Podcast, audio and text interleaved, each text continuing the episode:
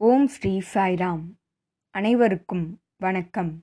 பகவானின் பொற்பாத மலர்களை வணங்கி உங்கள் அனைவரையும் பேராசிரியர் அனில்குமார் அவர்களின் கேள்வி பதில் நேரத்திற்கு வரவேற்பதில் மிகுந்த மகிழ்ச்சி. உங்களுடைய நிலைத்த ஆதரவுக்கும் நன்றி. இந்த பகுதியில் பக்தர்கள் பலர் தங்கள் மனதில் எழுந்த கேள்விகளை கேட்டிருக்கின்றனர். அதற்கான பதிலாக பேராசிரியர் அனில்குமார் அவர்கள் சாய் இலக்கியத்தினை ஆதாரமாக கொண்டு பதிலினை அளித்துள்ளார். சென்ற வாரம் வரை ஏழு கேள்விகளுக்கு பதிலளிக்கப்பட்டது. இன்று நாம் பார்க்க இருப்பது எட்டாவது கேள்வி. இந்த பக்தர் கேட்டிருக்க கேள்வி என்னன்னு பார்த்தீங்கன்னா ஒரு உணர்வு பூர்வமான கேள்வி. Question number eight We all know that everything happens by Bhagavan's will. Nothing can escape his attention or notice. We also know that everything is preordained. In that case, why we committing mistakes? Is that not by God's will? இந்த பக்தர் கேட்டிருக்கும் கேள்வி என்னன்னு பார்த்தீங்கன்னா இந்த உலகத்தில் நடக்கக்கூடிய அத்தனை நிகழ்வுகளுக்கும் காரணம் பகவானுடைய சங்கல்பம். பகவானுடைய கவனத்திலிருந்து அதாவது அவருடைய சங்கல்பமின்றி ஓர் இலை கூட அசைய இயலாது என்றால் இந்த மனிதன் செய்யும் தவறுகளுக்கும் பகவானின் சங்கல்பம் தானே காரணம். அது பகவானின் சங்கல்பம் இல்லாமல் நடக்கிறதா? என்பது இந்த பக்தருடைய கேள்வி. சுருக்கமாக சொல்லப்போனால் தவறு செய்வதும் அதாவது மனிதன் தவறு செய்கிறான் அந்த தவறுக்கும் காரணம் பகவானின் சங்கல்பமா? ஒவ்வொரு செயல்களுக்கும் காரணம் பகவானின் சங்கல்பமா? என்பது இந்த பக்தருடைய கேள்வி. இதற்கான பதிலாக அதாவது முதலில் இந்த மனப்பான்மை நம் மனிதர்களிடையே இருக்கும் மனப்பான்மை என்னவென்றால் நேர்மறையாக எந்த விஷயம் நடந்தாலும் அதற்கான பலன் தனக்கு கொடுத்து விடுவார்கள். அதாவது ஒரு விஷயத்தை எதிர்பார்த்து நாம் செய்கிறோம் அந்த விஷயத்திற்கான பலன் நாம் எதிர்பார்த்தது போல அமைந்து விட்டால் அதற்கான பலன் என்னுடையது மனிதனுடையது. அதே வகையில் ஒரு செயலை செய்துட்டு அந்த செயலுக்கான பதில் நமக்கு அதற்கான பலன் நமக்கு எதிராக இருக்கும் பொழுது அந்த பலன் யாரால விளைந்தது? இறைவனால விளைந்தது. நேர்மறையாக இருந்தால் மனிதன் தனக்குத்தானே அந்த மதிப்பினை கொடுத்து கொள்வதும் எதிர்மறையாக இருந்தால் அந்த பலனை இறைவனுக்கு கொடுத்து விடுவதும் மனிதனுடைய மனப்பான்மையாக இருக்கிறது எனலாம். அனைத்தையுமே இறைவனின் சங்கல்பமாக கருதுபவன். எத்தகைய மனப்பான்மை கொண்டிருப்பான் என்றால் அவன் எந்த ஒரு எதிர்பார்ப்பும் கொண்டிருக்க மாட்டான். என்ன நடந்தாலும் மன உளைச்சலுக்கோ மன கஷ்டத்திற்கோ ஆளாக மாட்டான். எது நடந்தாலும் இறைவனின் சங்கல்பம் என எடுத்துக்கொள்பவன் விளையும் நன்மையையும் தீமையையும் சமமாக கருதுவான். அது இறைவனின் பிரசாதம் என நினைப்பான். இப்படிப்பட்ட மனப்பான்மையே இப்படிப்பட்ட மனப்பான்மையை கொண்ட மனிதனே இறைவனின் சங்கல்பத்தால் அனைத்தும் நடக்கிறது என ஏற்றுக்கொள்பவன். அடுத்த கேள்விக்கு வருவோம். ஏன் இந்த தவறுகள் நிகழ்கின்றன? அதாவது இறைவனுடைய சங்கல்பத்தினால் அனைத்தும் நிகழ்கிறது என்றால் ஏன் தவறுகள் நிகழ்கின்றன என்பது இந்த பக்தருடைய கேள்வி இல்லையா? ஓர் உதாரணம் எடுத்துக்கொள்வோம். அதாவது ஒரு உயிரை ஒருவன் கொள்கிறான் அது அது குற்றமே. ஆனால் அவன் கண்களுக்கு குற்றமில்லை. இப்படி வைத்துக்கொள்வோம். அதுவும் இறைவன் சங்கல்பத்தினால் அவன் அக்கொலையை செய்தான் என எடுத்துக்கொள்வோம். அவனுடைய மனப்பான்மை அது. இறைவன் சங்கல்பத்தினாலே நான் இந்த வேலையை செய்தேன் என்பது அவனுடைய மனப்பான்மை. அப்படி என்றால் விளையக்கூடிய விளைவு என்ன? அவனுக்கு தண்டனை கொடுக்கப்படும். அந்த தண்டனையும் இறைவனின் சங்கல்பமே என ஏற்றுக்கொள்ளும் மனப்பாவம் மனோபாவம் அவனிடம் இருந்தால் அவன் செய்வது அனைத்தும் இறைவனின் சங்கல்பம். தவறு விளைந்தபோது அதுவும் இறைவனின் சங்கல்பம். அதற்கான தண்டனை கொடுத்ததும் இறைவனின் சங்கல்பம் என்ற மனப்பான்மை அவனிடம் இருக்க வேண்டும். அதற்கு அனைவரும் தயாராக இருக்கிறோமா? இல்லை. இறைவனின் சங்கல்பத்தால் நன்மை விளைந்தால் அது நம்முடைய முயற்சி. அதனால் ஏதேனும் தீங்கு விளைந்தால் அந்த விளைவுகளை சந்திக்க எந்த ஒரு முணுமுணுப்பும் இல்லாமல் சந்திக்க ஒருவர் தயாராக இருக்கிறாரா? அந்த மனப்பான்மையை ஒருவர் வளர்த்து கொள்ள வேண்டும். இவ்விடத்தில் சுவாமியிடம் ஒரு பக்தர் கேட்ட கேள்வியினை நாம் பார்க்கலாம். சுவாமியிடம் ஒரு பக்தர் சுவாமி அனைத்துமே தெய்வீகம் என்கிறீர்களே அப்படியென்றால் ஏன் தவறுகள் நிகழ்கின்றன என்பது இந்த பக்தருடைய கேள்வி. அதற்கு பகவான் கொடுத்த அழகான பதில் என்னவென்றால் சுவாமி ஒரு உதாரணம் சொல்கிறார். அதாவது வீட்டில் சாம்பார் வைக்க காய்கறிகளும் அதற்கு தேவையான உப்பு காரம் பிறகு அனைத்துமே தயாராக இருக்கிறது. அந்த பொருட்களை கொண்டு புதிதாக விளைந்த காய்கறிகள் பிறகு கொடுக்கப்பட்ட சுவையை கூட்டக்கூடிய உப்பு பிறகு காரம் பிறகு அனைத்து விதமான பொருட்களும் கொடுக்கப்பட்டிருக்கிறது. அந்த சாம்பாரும் மிக சுவையாக செய்யப்பட்டது. அது சுவையாக இருப்பதன் காரணம் என்ன?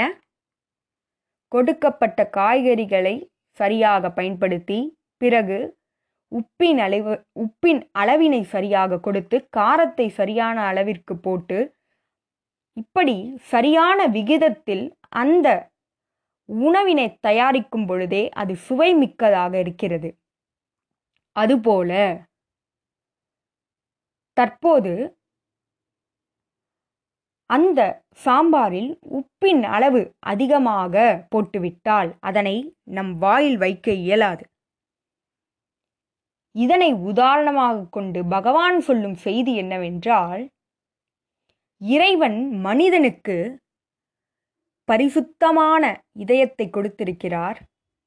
அவனுடைய மனதினையும் பரிசுத்தமானதாகத்தான் கொடுத்திருக்கிறார். மனதினை சரியாகவும் பயன்படுத்தலாம் தவறாகவும் பயன்படுத்தலாம்.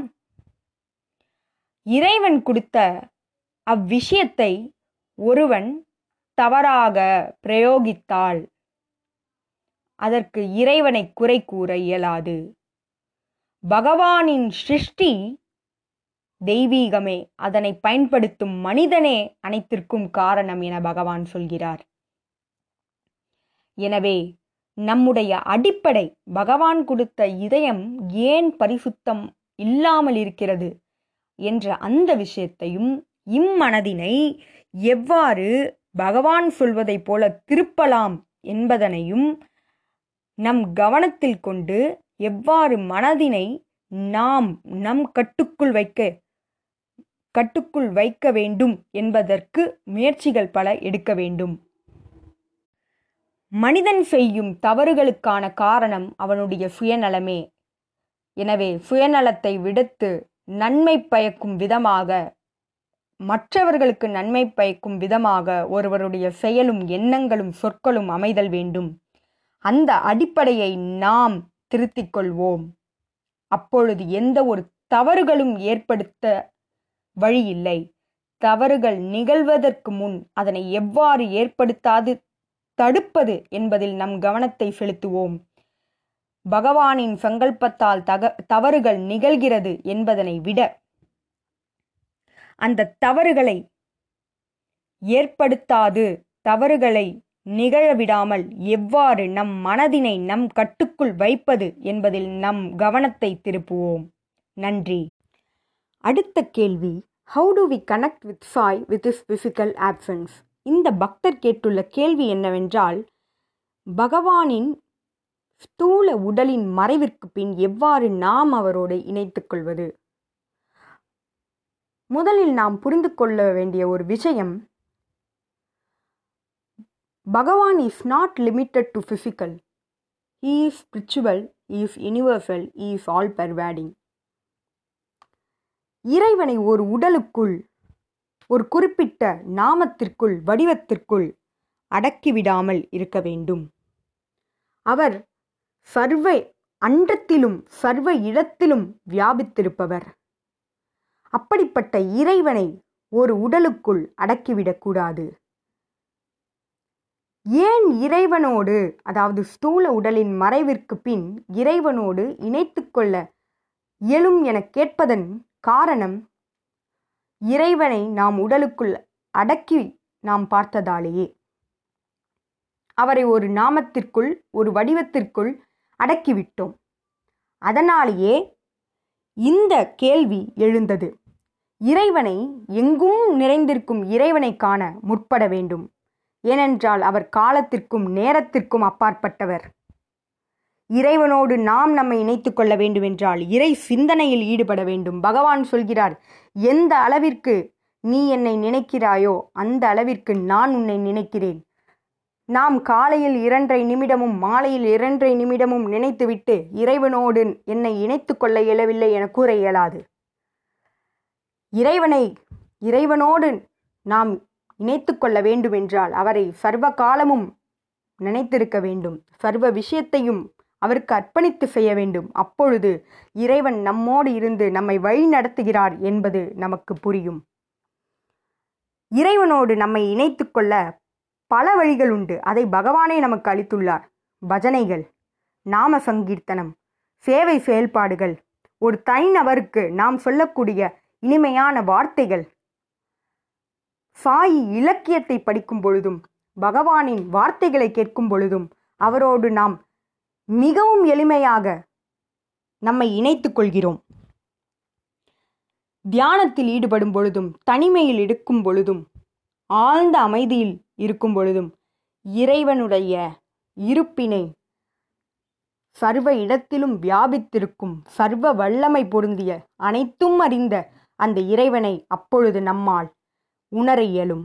எனவே நம் முயற்சிகள் அதிகரிக்க வேண்டும். இறைவனை நாம் எந்த அளவிற்கு நினைக்கிறோமோ அந்த அளவிற்கு இறைவன் நம்மோடு இருப்பதனை நம்மால் உணர இயலும். நன்றி.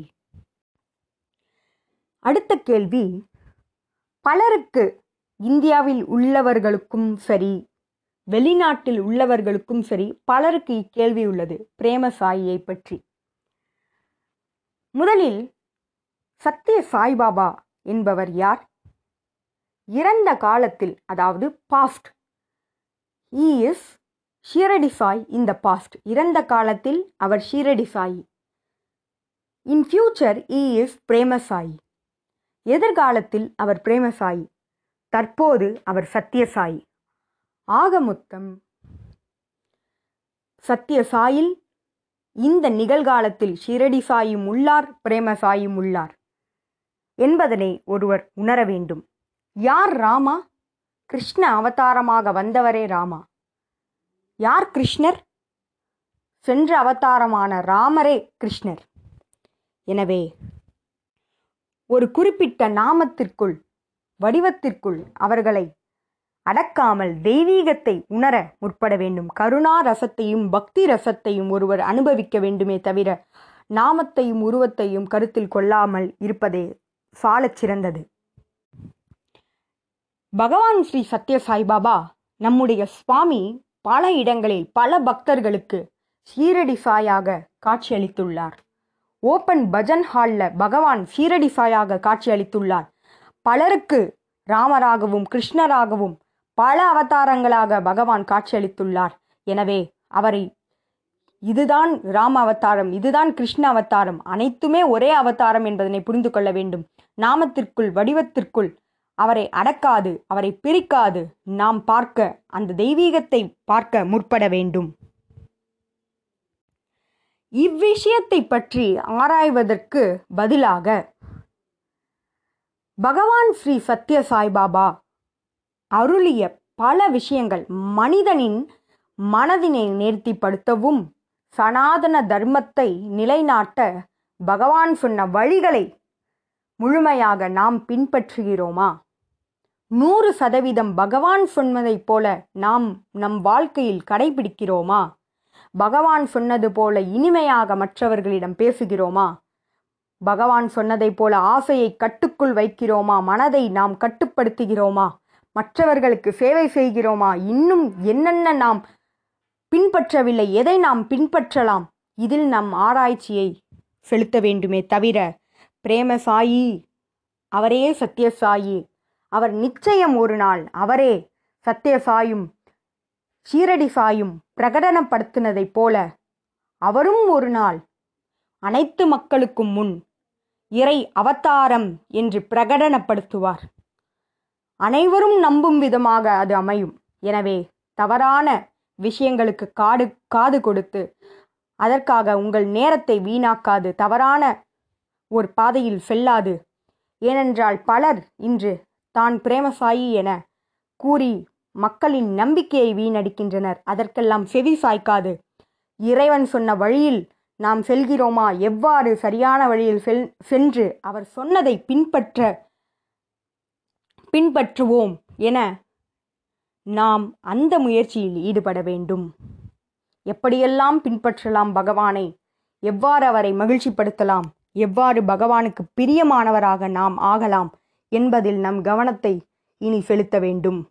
அப்பொழுது பிரேமசாயி அவதாரத்தின் போது நாம் அவருடைய கருவியாக இருந்து அவருடைய தரிசனத்தையும் ஸ்பர்ஷனத்தையும் சம்பாஷணத்தையும் பெறுவதற்கு தகுதியுள்ளவராக ஆவோம். எனவே அதில் நாம் கவனத்தை செலுத்துவோம். இறைவனின் பிரியமானவராக மாற நாம் நம் கவனத்தை செலுத்துவோம். அதுவே சாலச் சிறந்தது. நன்றி. இதுபோல பல கேள்விகளோடு உங்களை அடுத்த வாரம் வந்து சந்திக்கிறேன். அதுவரை உங்களிடமிருந்து விடை பெறுவது உங்கள் அர்ச்சனா. ஜெய் சாய்ராம்.